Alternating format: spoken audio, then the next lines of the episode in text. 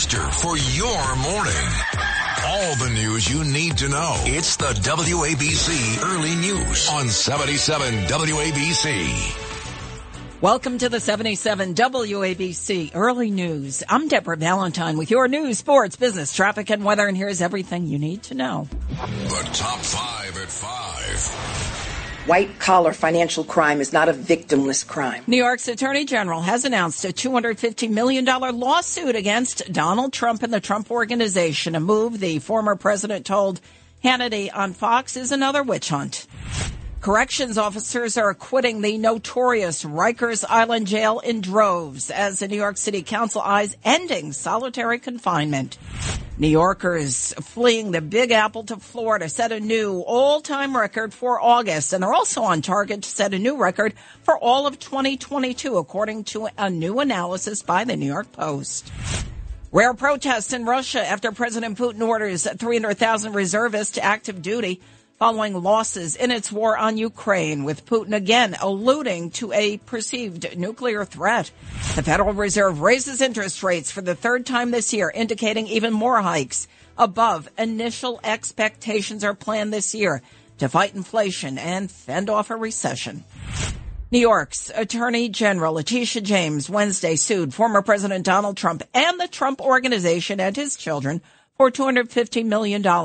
The AG alleges business fraud. The lawsuit is the culmination of the Democrats' three-year civil investigation into Trump and the Trump Organization. White collar financial crime is not a victimless crime. When the well connected break the law to take in more money that they are entitled to, it reduces resources to working people, to regular people, to small businesses and to tax and all taxpayers. Three of Trump's adult children, Donald Jr., Ivanka, and Eric Trump, were also named as co-defendants, along with two longtime company executives, Allen Weisselberg and Jeffrey McConney. Corrections officers at the notorious Rikers Island jail complex in New York City are quitting in record numbers. Over 3,000 have called it quits over three years. Officers face lack of personnel, no lunch breaks, long shifts. New York City leaders, meanwhile, are debating whether to end solitary confinement, meaning some of the most dangerous inmates would remain in the jail's general population. Benny Boscio Jr. of the Corrections Officers Benevolent Association spoke to ABC 7. We're in a, in a state of crisis right now. This year alone, we've lost 600 officers due to the same thing resignations and retirements. We're getting assaulted, and this is our sad reality. The New York City Council has voted against adding hundreds of new officers this year to replace the ones who left. And lack of COs also means inmates cannot be taken for things like medical care or even court appearances. Not only are Rikers officers leaving, but New Yorkers are fleeing the Big Apple in record numbers too. According to a post analysis of Florida's motor vehicle records, nearly 6,000 New Yorkers moved to Florida in August alone. That's a new record for a single month. And year to date, some 42,000 New Yorkers have headed south on track to set a new record too. Since March, New York City's mayor, Eric Adams, has been trying to get people who fled to Florida back to New York. So everyone who moved to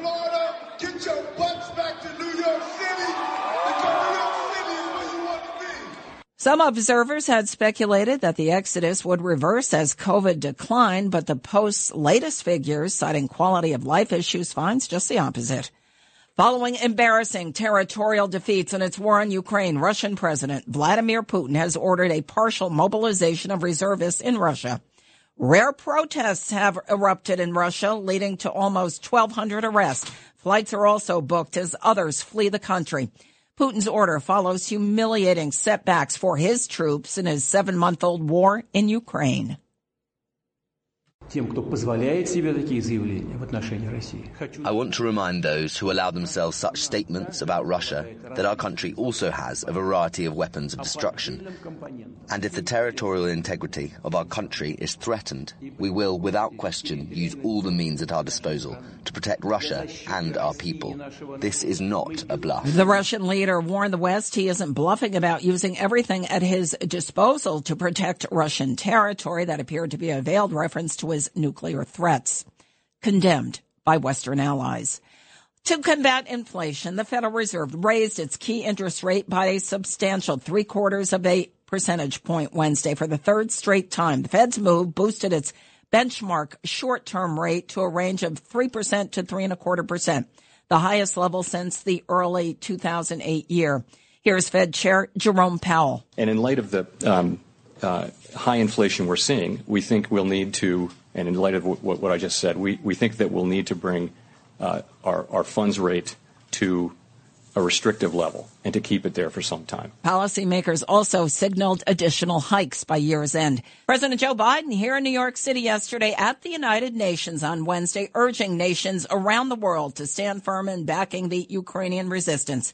Delivering a forceful condemnation of Russia's seven month old invasion, Biden said reports of Russian abuses against civilians and its efforts to erase Ukraine and its culture should make your blood run cold. He referenced President Vladimir Putin's announcement Wednesday that he had ordered a partial mobilization of reservists that sparked protests in Russia. We pledge to defend as members of the United Nations. Must be clear, firm, and unwavering in our resolve. Ukraine has the same rights that belong to every sovereign nation. We will stand in solidarity with Ukraine. We will stand in solidarity against Russia's aggression. Period.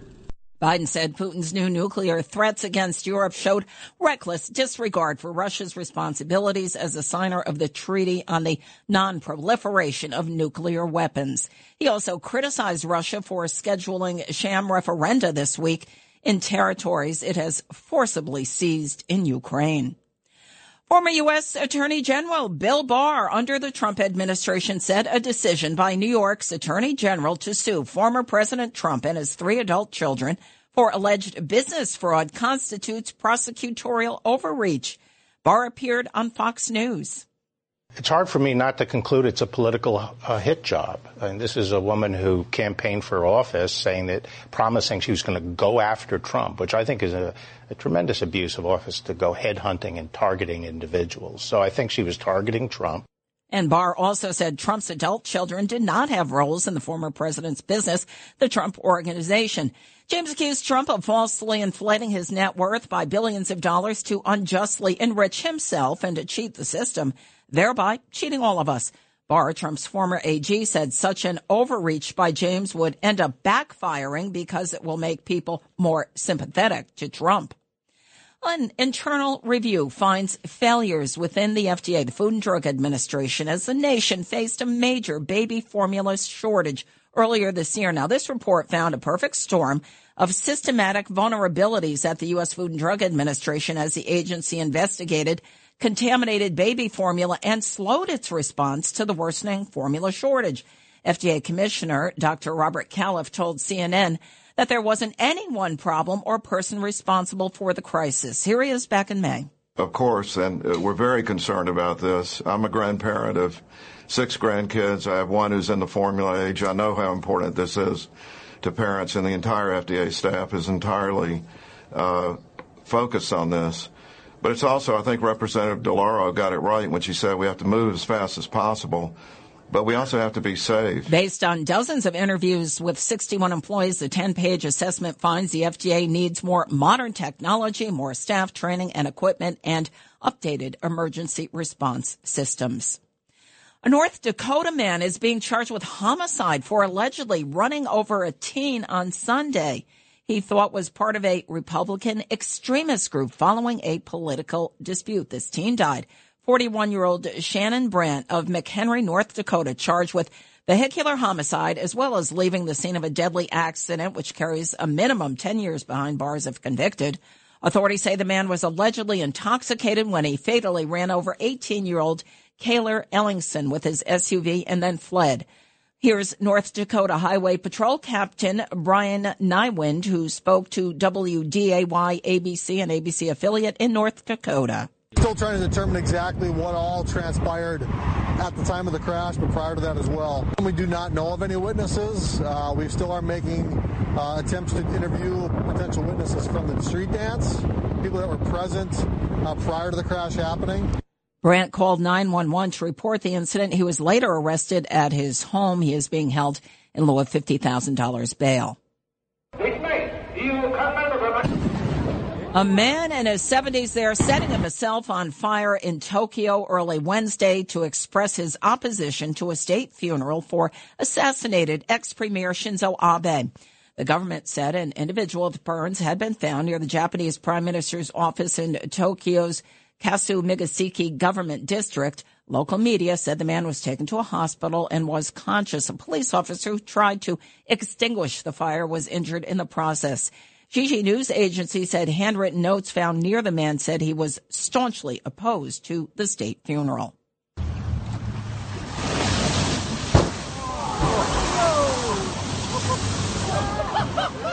Well, waves there a day after 230 whales were found stranded on the wild and remote west coast of Australia's island state of Tasmania. Only 35 still alive despite rescue efforts, which will continue today. Pounding surf in the harbor took a toll overnight, and these whales beached two years ago to the day after the largest mass stranding in Australia's history was discovered in the very same harbor. About 470 long-finned pilot whales were found in 2020 and 111 were rescued at that time. 77 WABC News Time, 515. Here's Justin Ellick with a look at sports. Hey, Justin. Hi, Deb. Well, happy Thursday. I am Justin Ellick here with your early news sports update. The Yanks did what they were supposed to with the Pittsburgh Pirates as they completed the short two-game sweep last night with their convincing 14 2 uh, win in the Bronx. Aaron Judge did not homer, but the big slugger bolstered his triple crown chances with two doubles nonetheless. It was Gleyber Torres who provided the long ball lust of the evening with the ultra rare two home run inning in an eight in an eight run eighth. But not before Oswaldo Cabrera threw his hat into the ring. You guessed it, a first inning grand salami torta to get the Bombers off and running.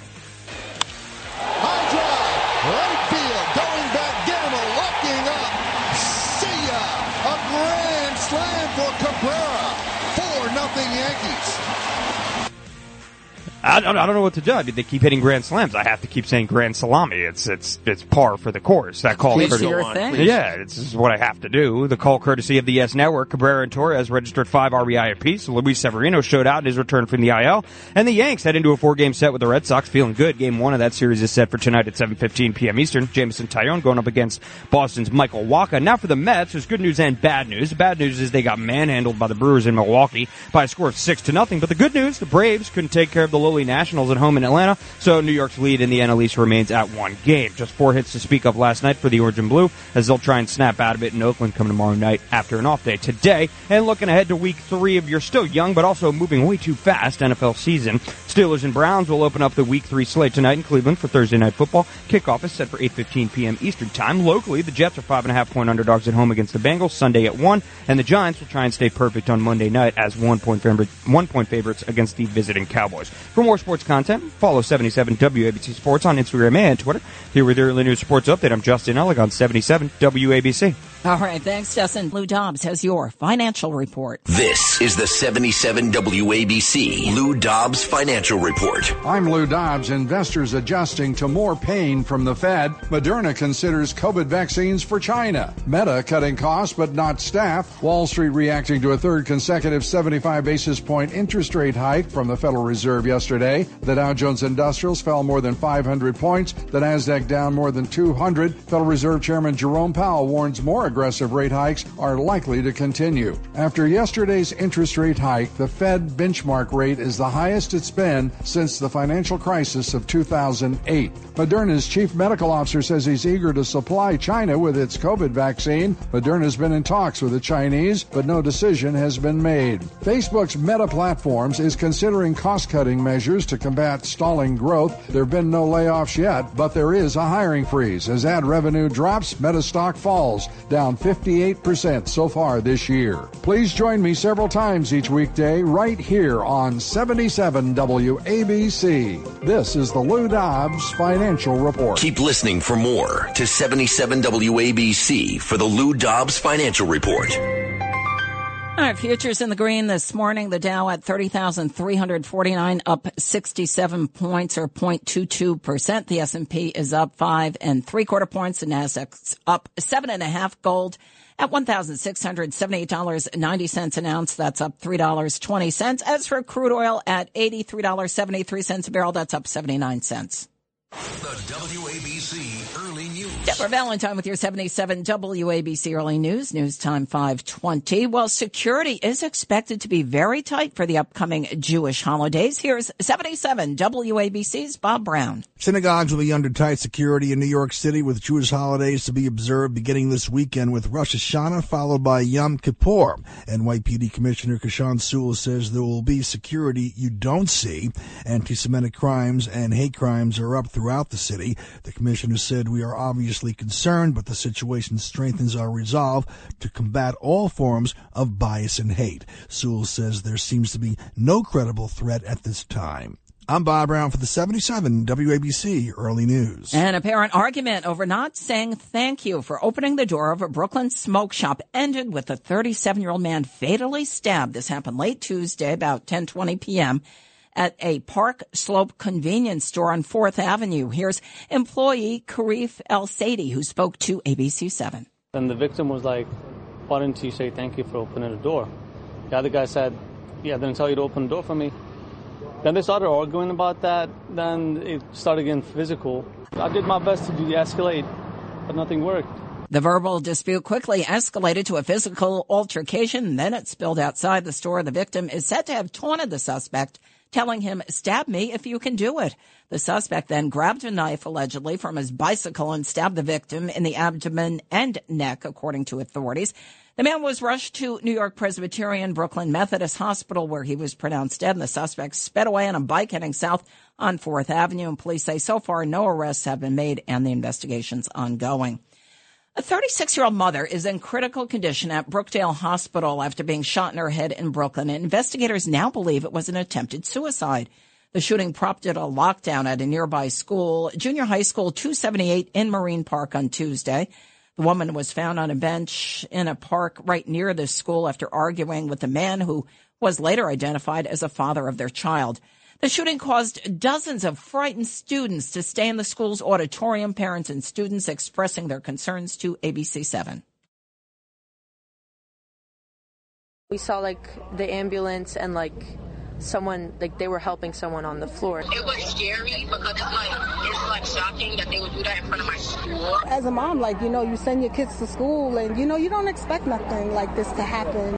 And the 34 year old man, the uh, father of the woman's child, was stopped by police nearby in a vehicle and interviewed. He is being interviewed by detectives also in a separate domestic violence incident with another girlfriend.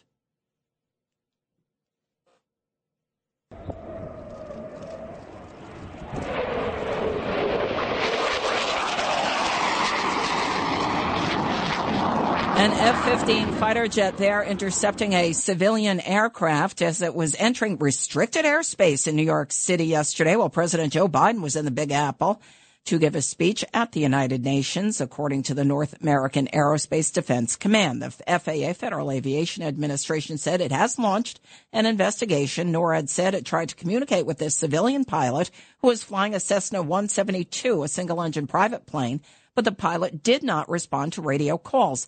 The F-15 responded when the Cessna was about 20 nautical miles east of Manhattan, escorting the private aircraft around 11:40 a.m. The FAA says the questionable flight departed from Long Island's MacArthur Airport in Ronkonkoma. An investigation is continuing. However, the FAA has released few details, as is their practice. New York City is sending additional help to hurricane ravaged Puerto Rico. New York City employees will help officials in the aftermath of Hurricane Fiona. The announcement from New York City Mayor Eric Adams on Wednesday. Five years ago, uh, we were here dealing with Hurricane Maria. Uh, it brought devastation to uh, Puerto Rico. And once again, our brothers and sisters are facing darkness because of Hurricane Fiona. Uh, we know we have to get through this together.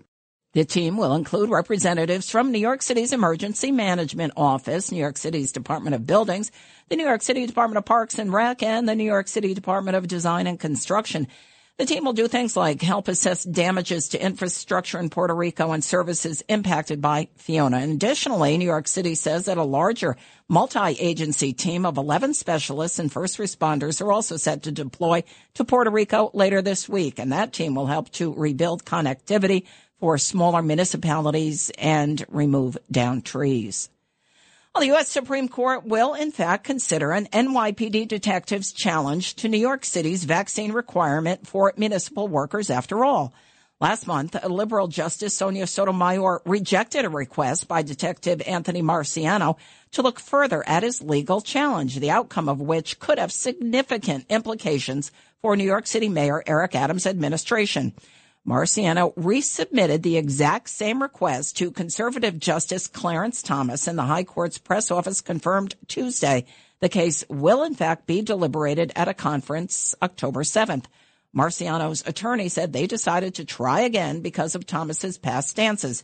This comes as Mayor Adams earlier this week removed the restriction for private companies for COVID vaccines while still keeping it for public employees. We're in a steady phase of pivot and shift. We do things, we roll things out slowly. Right now, that is not on the radar for us. So Marciano sued the city last year, challenging a policy requiring municipal workers, people like firefighters and police, be inoculated against COVID-19. He did not qualify for religious or medical exemptions, but instead argued he'd acquired immunity through his frontline service and should be free to make his own decision about getting a COVID-19 vaccination. Well, a woman who accused celebrity chef Mario Batali of sexual assault while unconscious is putting herself in the line of fire, identifying herself publicly for the first time following that alleged traumatic event in 2005. This woman is identified as 43 year old Eva de Virgilis, and she said she was invited to an intimate dinner with Batali at the now closed Spotted Pig. She ended up waking up on the floor of the restaurant's private dining room. And this alleged assault detailed in a new documentary film, Batali, The Fall of a Superstar Chef, according to the New York Times. It's out today on Discovery. Well, there's been some unexpected changes on Broadway. Jacqueline Carl has the story. Beetlejuice? Yes! Beetlejuice? Yes! Oh, oh God, this is gonna be so good! Theater lovers, changes are coming to Broadway. After opening three years ago, the musical Beetlejuice is closing in January. Other shows whose final curtains are coming down, Phantom of the Opera in February, Come From Away, which is closing next month, and Dear Evan Hansen, which closed last weekend. Meantime, the revival of Arthur Miller's Death of a Salesman officially opens on October 9th with an all-black lead cast. For 77 WABC Early News, I'm Jacqueline Carl. And if you missed the top five at five and other news, be sure to check it out on our website, WABCRadio.com. It's the WABC Early News on 77 WABC. Hi, it's Lou Dobbs for Priority Gold, America's precious metals dealer. These are volatile times with high inflation, soaring debt, wars on multiple continents, and rising financial stress. Central banks are buying gold to diversify their reserves, so are many Americans. Call Priority Gold and find out how precious metals can help you diversify your portfolio. They're highly rated and happy to help. Call 1-866-303-6357 or get a free gold guide at PriorityGoldGuide.com. That's Priority PriorityGoldGuide.com.